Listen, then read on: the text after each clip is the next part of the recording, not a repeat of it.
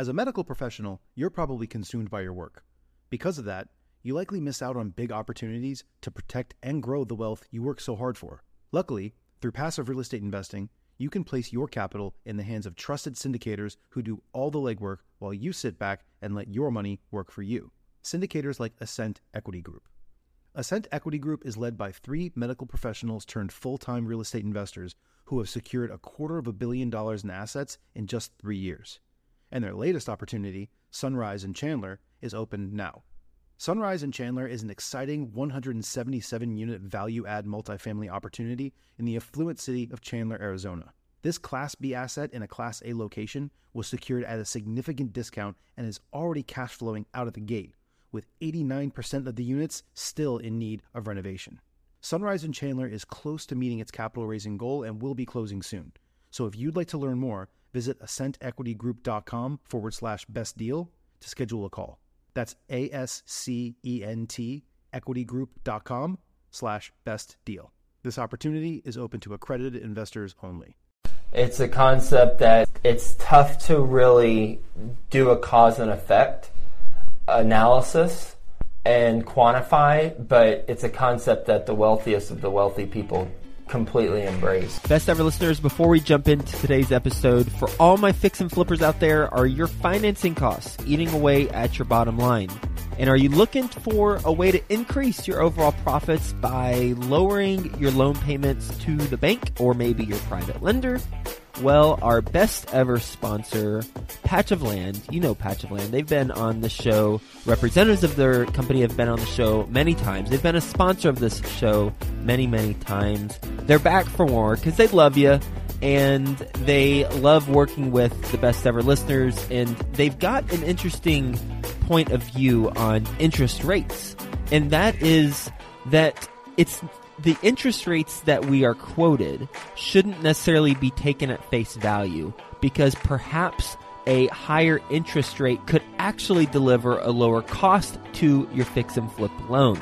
And they have a white paper on how that is possible and how that it can be applied to your fix and flip business to help your bottom line get more profitable and to help you choose the best uh, lender for your financing needs. So go to patchofland.com forward slash Joe Fairless, and they've got a white paper for you, and it will walk you through the way to evaluate interest rates and terms in general on your loan so that you truly are getting the best interest rate. Because there are some tricky things some lenders try to do to um, glaze over the fact that their lower interest rate, quote unquote, is actually higher based on some technical things that they put into it. So go to patchofland.com forward slash Joe Fairless and get that white paper so that you can save money on your fix and flip projects. Patchofland.com forward slash Joe Fairless. Best ever listeners, how you doing? Welcome to the best real estate investing advice ever show. I'm Joe Fairless. This is the world's longest running daily real estate investing podcast. We only talk about the best advice ever. We don't get into any of that fluffy stuff and we're doing Follow Along Friday. Follow Along Friday is all about what we're doing as it relates to what we've learned so we can help you and what you're doing in your real estate endeavors. How do you want to kick it off? So let's just dive right into the main and topic today. Theo Hicks. By oh. the way, I should have introduced you. I'm here today. Yeah, Theo Hicks is with us today as he usually is on Follow Along Fridays. Awesome. Let's just dive right into the main topic today. So your company just surpassed a quarter of a billion dollars in apartment assets. So first of all, congratulations on that. Impressive. Thank you, sir. Appreciate it. And usually after you complete a deal, you kind of go back and analyze it and try to extract any lessons or takeaways or anything that you can tell other people that they can apply to their businesses. And for this one, you went back and you kind of analyzed your investor database mm-hmm. and extracted a couple of money raising lessons that people can apply in any market that they live in. Mm-hmm. Yeah. And the purpose of this exercise was to learn more about where my investors live and at what level investors are investing in based on where they live. I was just curious about that. And I've got a whole bunch of other stats that I look at with my investors, but mm-hmm. this is just one particular thing that we're talking about as it relates to all the stats. And I found it really interesting, and there's a takeaway for everyone who is listening who works with private money individuals. So you have investors, or you've got hard money lenders, or even private money lenders. And the interesting thing that I found, well, let me tell you a little bit of context. The top five cities were basically the top five cities with the biggest population. I don't have the information in front of me, but it was Dallas, New York City, LA, I think San Fran was in there, and some other city. Those are the top five cities with the most current and potential investors. So current investors, people who are investing with me, and potential investors, investors who I have a relationship with, but have not pulled the trigger on investment. So those five cities, I guess right. I, think missed one. You I missed one. New York City, Dallas, Fort Worth, Los Angeles, Houston, and San Francisco. So the next one, I removed the potential, and I was like, okay, let's just look at the top five cities with the most current investors. So investors who are actually investing, and those cities are pretty much the same: New York City, Dallas, Fort Worth, Los Angeles, San Francisco, and then tied for fifth: Houston, Miami, Austin, and Seattle. New York City, 18%, which pretty much is the same as the potential 18%. And that's because I live in New York City, have a bunch of friends there, and they're investing. Dallas, Fort Worth, I'm from there, makes sense. Plus, most of our properties are there. Los Angeles, it's a large city, makes sense. San Francisco, same thing. In Houston, Miami, Austin, Seattle. A lot of people from New York moved to Miami. It's just people from New York City moved to Miami, and people from everywhere else they're moving to Texas. It seems like, but if you're in New York City, you're likely going to Florida for whatever reason. So now here's the kicker, though. Those two findings make sense. The kicker is that I looked at the top five cities with the highest percent investment of dollars in the deals. So basically, out of all of my current investors, what cities represent the highest amount of dollars invested in the Ashcroft deals? And one city showed up that wasn't on either one of the previous lists. First, it was New York City. Okay, that was on there. Second, here's the new one Cincinnati. 13% of all investor dollars in my deals comes from Cincinnati, but Cincinnati wasn't even on the other two lists for the cities that have m- my most number of investors. So, what that means is that fewer people are investing significantly higher dollar amounts on average in Cincinnati than any other city. Well, why is that? It's because I live here, right? But I'm not from here. I've lived here for approximately three years. Mm-hmm. So here's the good news for everyone who's listening who lives in a city the size of Cincinnati or larger or even smaller. But Cincinnati is basically the same size as Anchorage, Alaska, Stockton, California. What are some other ones? I, I had a couple other examples. St. Paul, Minnesota, and Toledo. Toledo, Ohio. Toledo, that surprised me, right? Toledo, Ohio. So if you're living in a city approximately the same size, about 300,000 people, then you have the resources around you to fund probably most of your deals just from people in that city. And so often we go and think that we want nationwide presence and we want to get massive exposure when the reality is you've got what you need in your backyard. It's just a matter of leveraging that and learning how to do it. So here are four ways to leverage the network that you are surrounded by in your city. But before I go into those four ways, I've been talking a lot. I'm on board. You're, all right, cool. One is host a local meetup. If you have time to attend a local meetup, you have time to host a local meetup. And the rewards for hosting a local meetup are exponentially greater than actually attending. Even if you're a passive investor, I'm going to suggest, even if you're a passive investor and you attend meetups, if you were to host one and maybe host one with other passive investors, or maybe host one where you bring in deal sponsors to talk about the deals in their business, that will elevate you to a different level of education and connection with others at minimum. And perhaps it will open up a new revenue stream if you're looking for a new revenue stream because you could pull maybe a group of you together and then maybe you get some sort of fee on top of that for leading the charge with an LLC that you'll create. I don't know, but it's a no-brainer if you're an active real estate investor. Mm-hmm. It's a no-brainer. If you're attending a meetup, okay, great, but you need to be hosting a meetup. And if everyone took this advice, then I probably wouldn't have this advice because then there'd be a million meetups and no attendees. But not everyone will take this advice. So I'm giving the advice and I'm living and breathing. The month after I arrived in Cincinnati to live here, I created a meetup to make friends. That was the main reason why, to make friends. And it has resulted in investor relationships that I wouldn't have if I didn't host the meetup. And now Cincinnati represents 13% of mm-hmm. all investor dollars in the deals. Now, one disclaimer I had to remove my largest investor from this analysis because it would have greatly skewed everything. Largest investors invested about $20 million in our deals.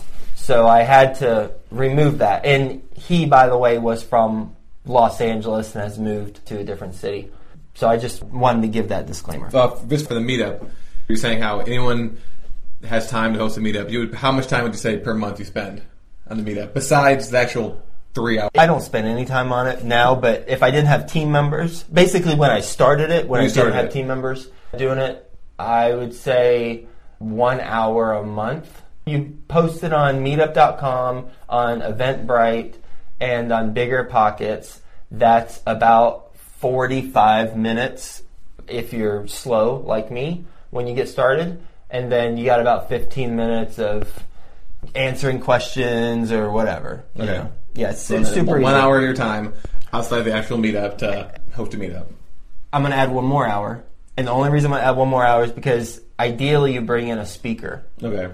And by doing that, you'll there'll be some coordinating for the speaker to talk in a no pitch environment. Make sure that they are aware that they may not pitch anything. It is purely education, mm-hmm. no sales. Okay. Number two is host a board game and drinks night at your house. Colleen and I are doing that tomorrow. Well, Friday. So I guess if you're listening to the podcast uh, Today. today, then we're hosting it tonight and you were supposed to come. You just told me you and Marcella are not coming. Yeah. Yeah. So Theo and Marcella were going to come. I do this because I love board games. I love having people over, and I love getting together. In addition to having fun, we're also going to build and strengthen relationships with some investors of mine too, who are local and who are attending.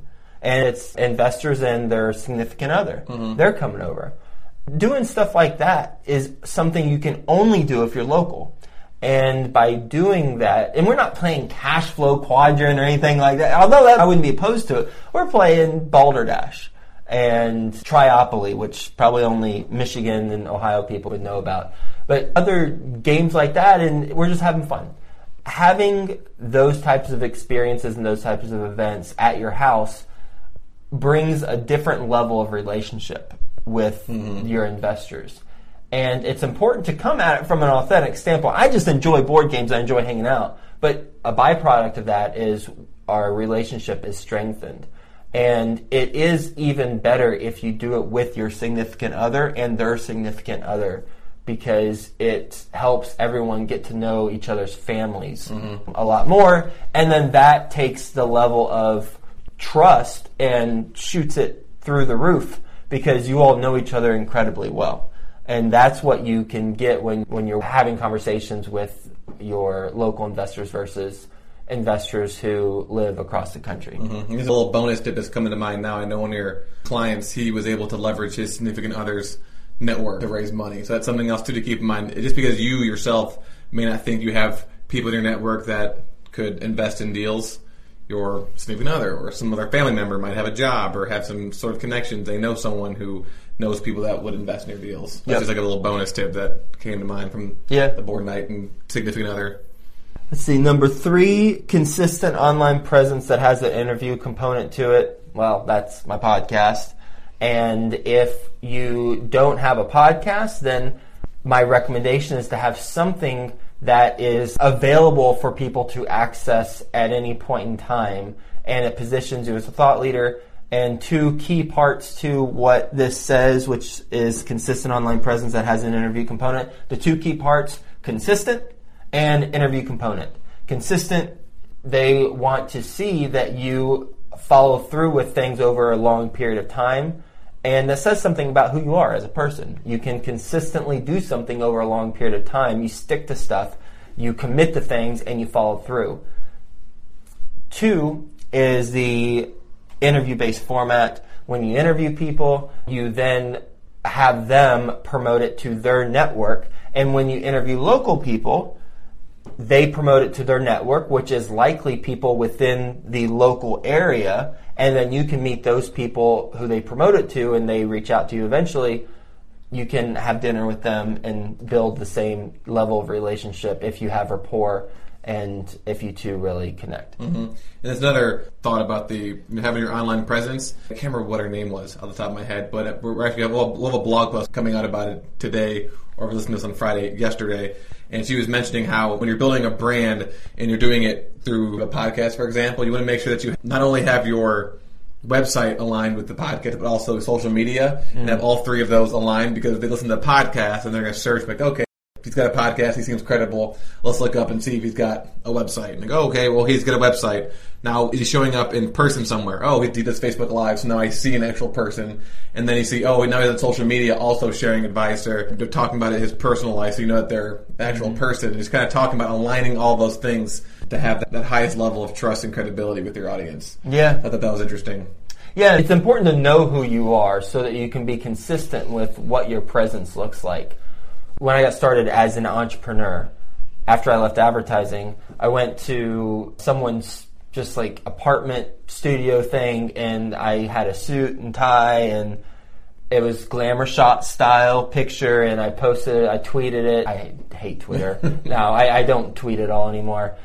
I think there's automatic sharing through Twitter for the podcast. Besides that, it's just too much noise for me. Anyway, I tweeted out at the time when I was actively on Twitter, and a former colleague of mine replied back or tweeted back, and he's like, "Who is this guy in this suit?"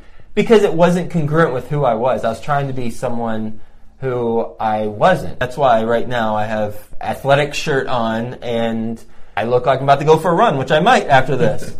and it's important to be consistent with who you are. Whoever you are, be consistent with it because if you have a suit and tie on your website, then you're in jeans and a t-shirt in your YouTube videos and it just looks different, then mm-hmm. people can be confused about what you represent and who you are. Exactly.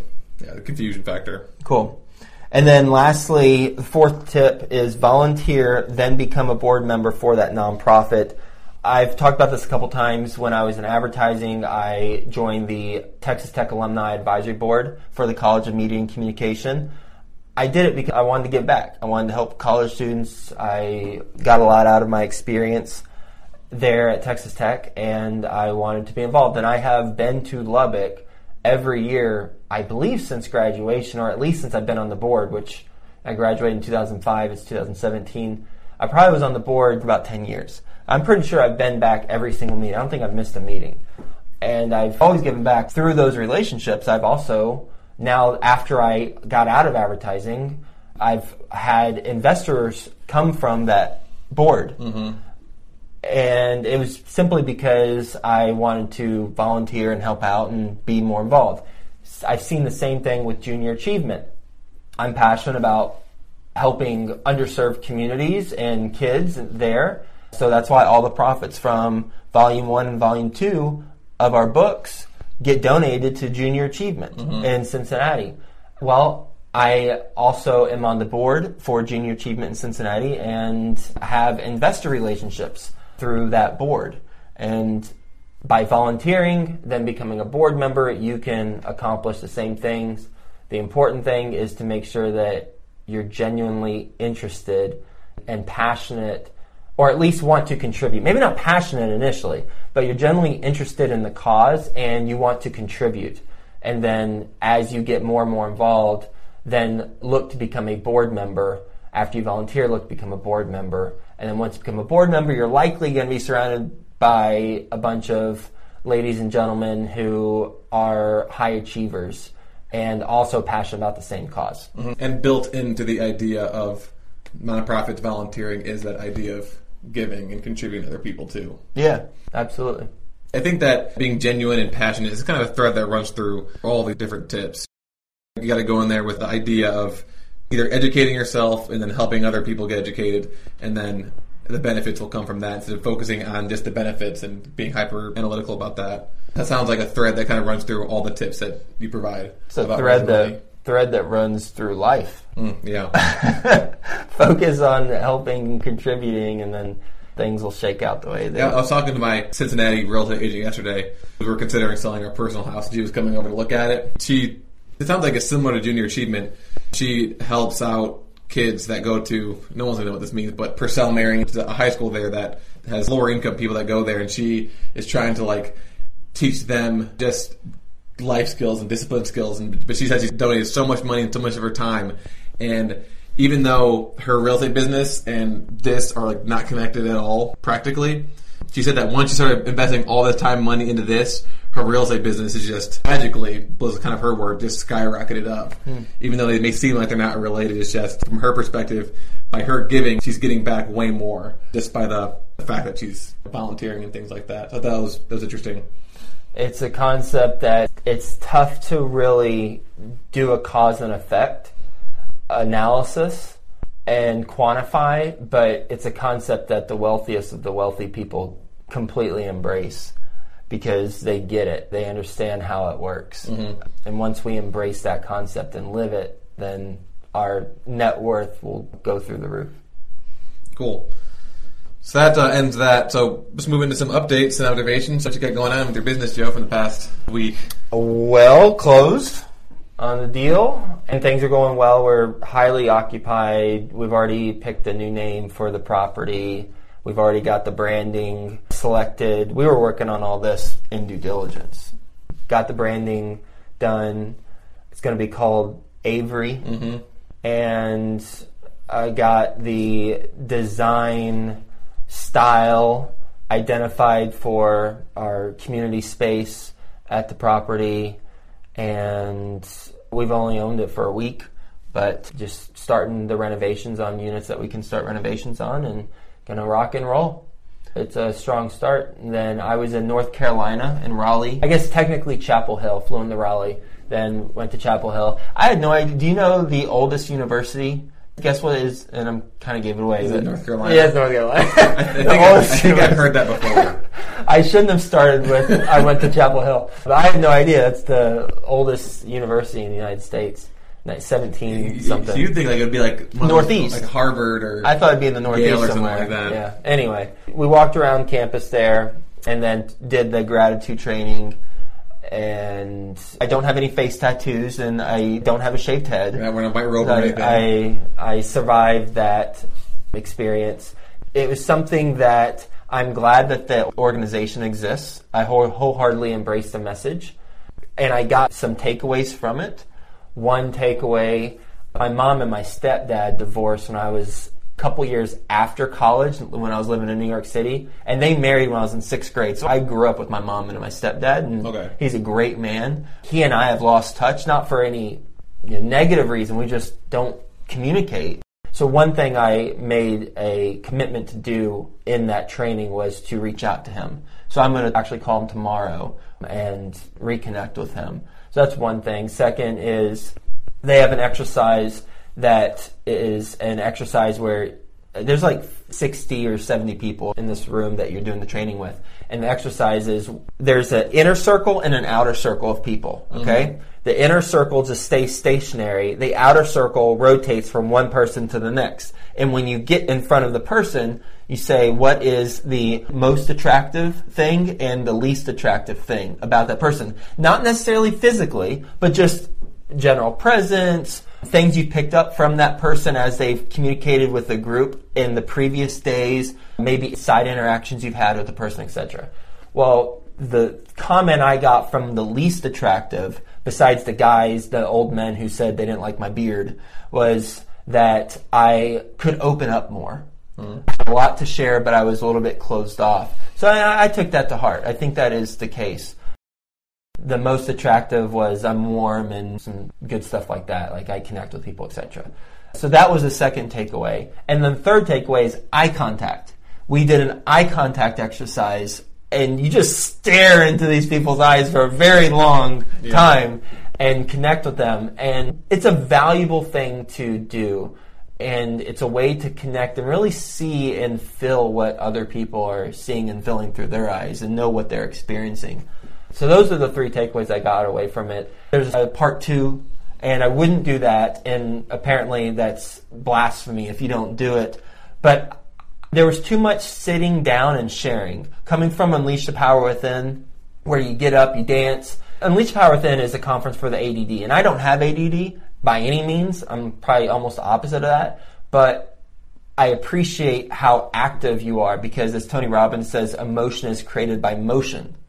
And there is no motion in this conference that I just went to, the gratitude training. You're sitting on your butt for two and a half hours, and then you have like a 30 minute, or an hour break, and then you go in, you sit on your butt for two and a half hours. The only part where you do stuff is these exercises, which I found incredibly effective. But too much sitting yeah. and then too much sharing. There's people who share crazy stuff, and I just wasn't into that as much.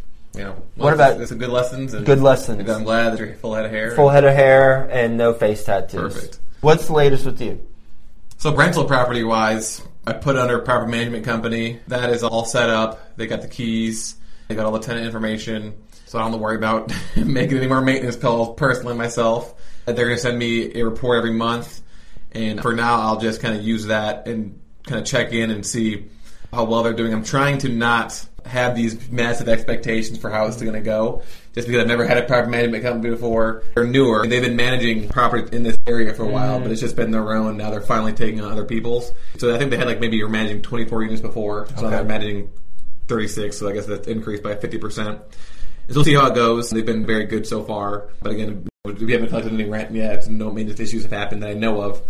So we'll see how that goes. I'm moving to Tampa, as I mentioned last week. So we're in the process of renting out my personal house. A piece of advice for people that may be interested in doing higher end single family rentals that are on the higher end in rent range. And if you're in a large city that you live by a hospital, you can rent out to people that will be moving in in the summer. So like the May, June, July area um, time frame because you know doctors will come in for their fellowships or their I can't remember what they call them, but whenever you're just at a out of school and you've got your first job, it's not really a job because you work like 100 hours and get paid very little.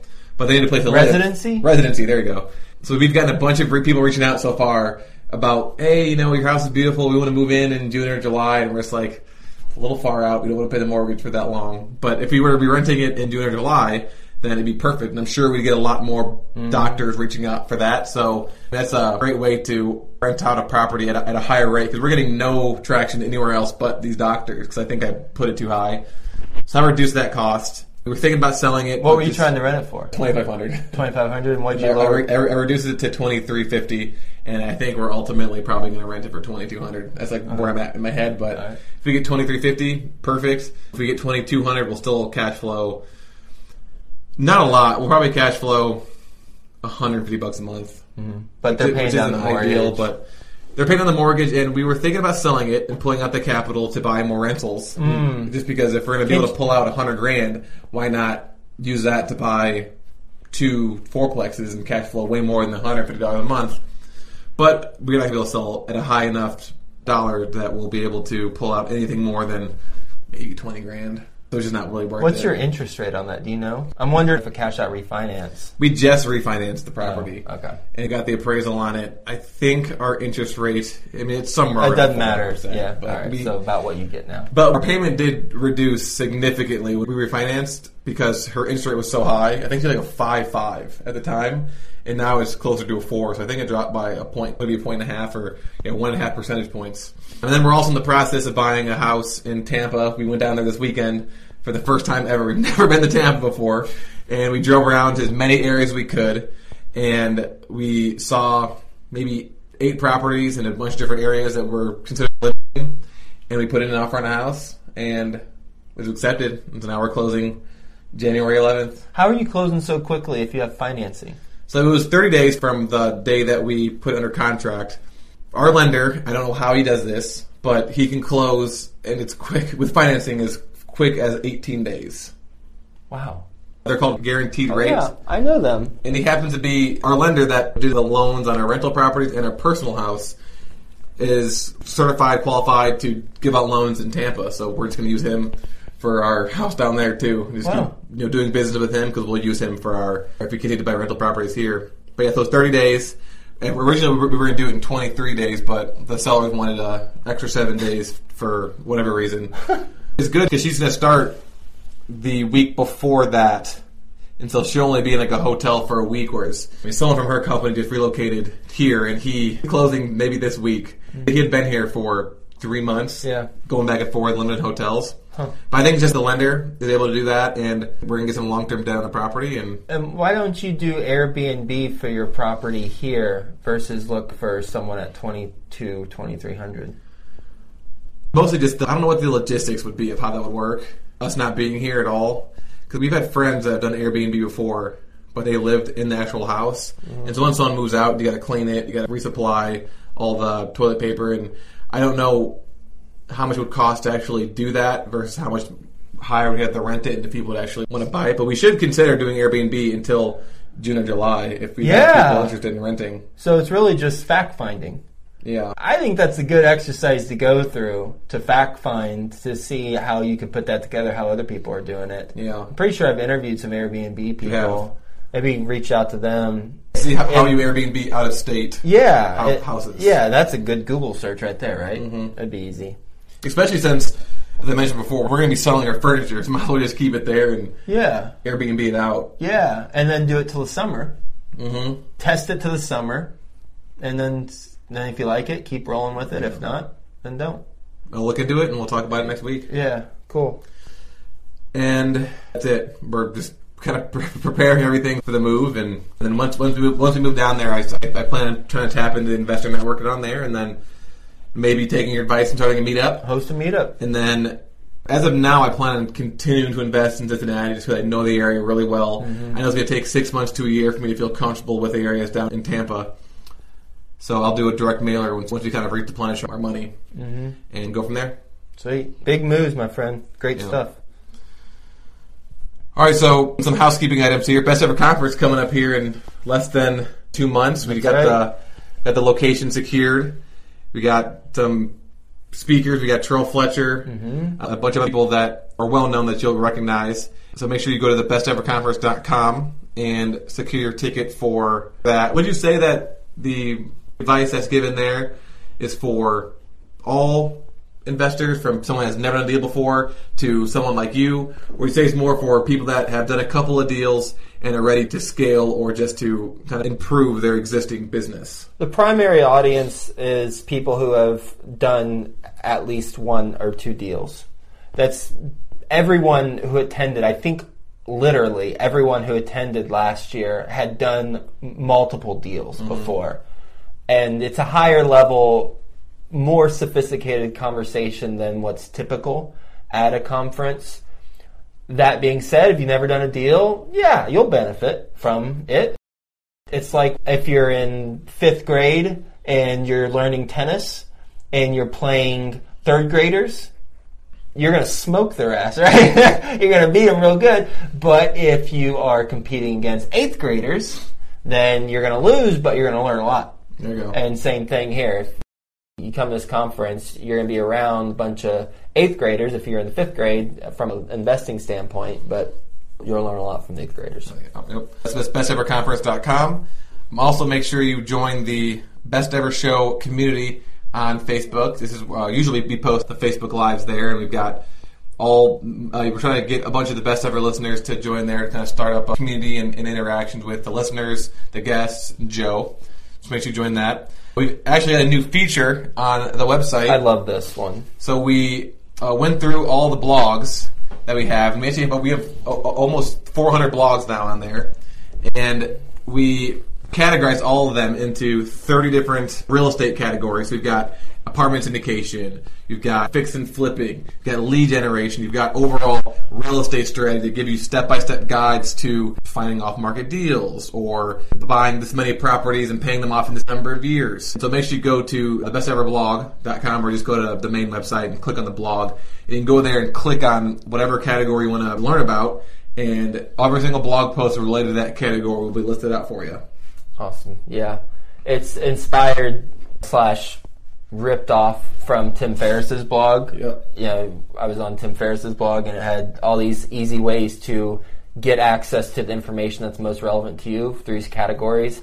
And we have a whole bunch of great content, but you couldn't search for any of it. It was just very cumbersome and perhaps impossible in some cases to find the stuff that you're looking for.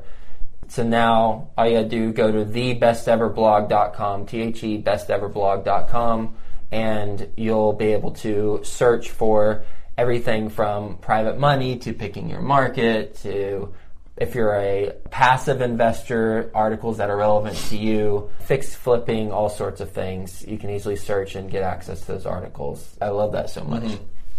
Because it's helpful for me too, because I'm always like, hmm, I know I interviewed someone, I know there's a blog post about this, and I'd like to reference it, but I could search on my own website for this stuff, and now simply go to mm-hmm. the best ever blog and check it out.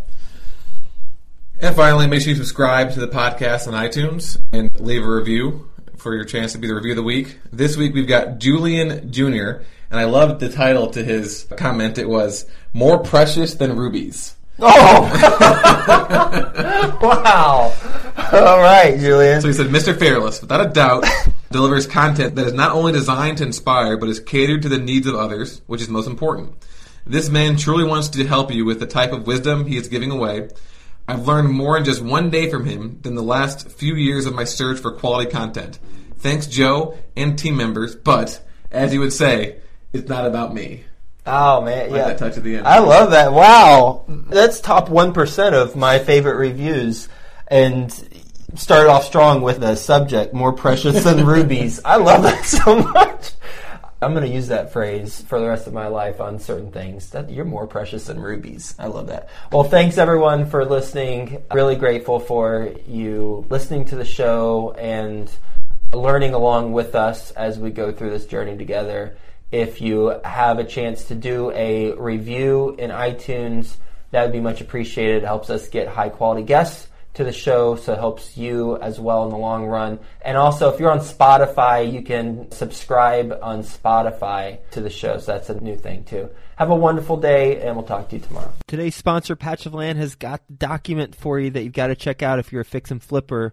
They show you how a higher interest rate can actually deliver a lower cost to your fix and flip loan, and conversely, how a lower interest rate could deliver a higher cost to your fix and flip loan. Needless to say, you got to know this stuff to identify the best loan terms. Go to patchofland.com forward slash Joe Fairless. Get this document, patchofland.com forward slash Joe Fairless. Feeling lost on your roadmap to wealth? Tune in to the newly launched REI Foundation podcast where hosts Jason and Peely give you all the steps and missteps towards achieving your investing dreams. Featuring interviews from top industry professionals, make sure you listen and subscribe to REI Foundation podcast at thereifoundation.libsyn.com.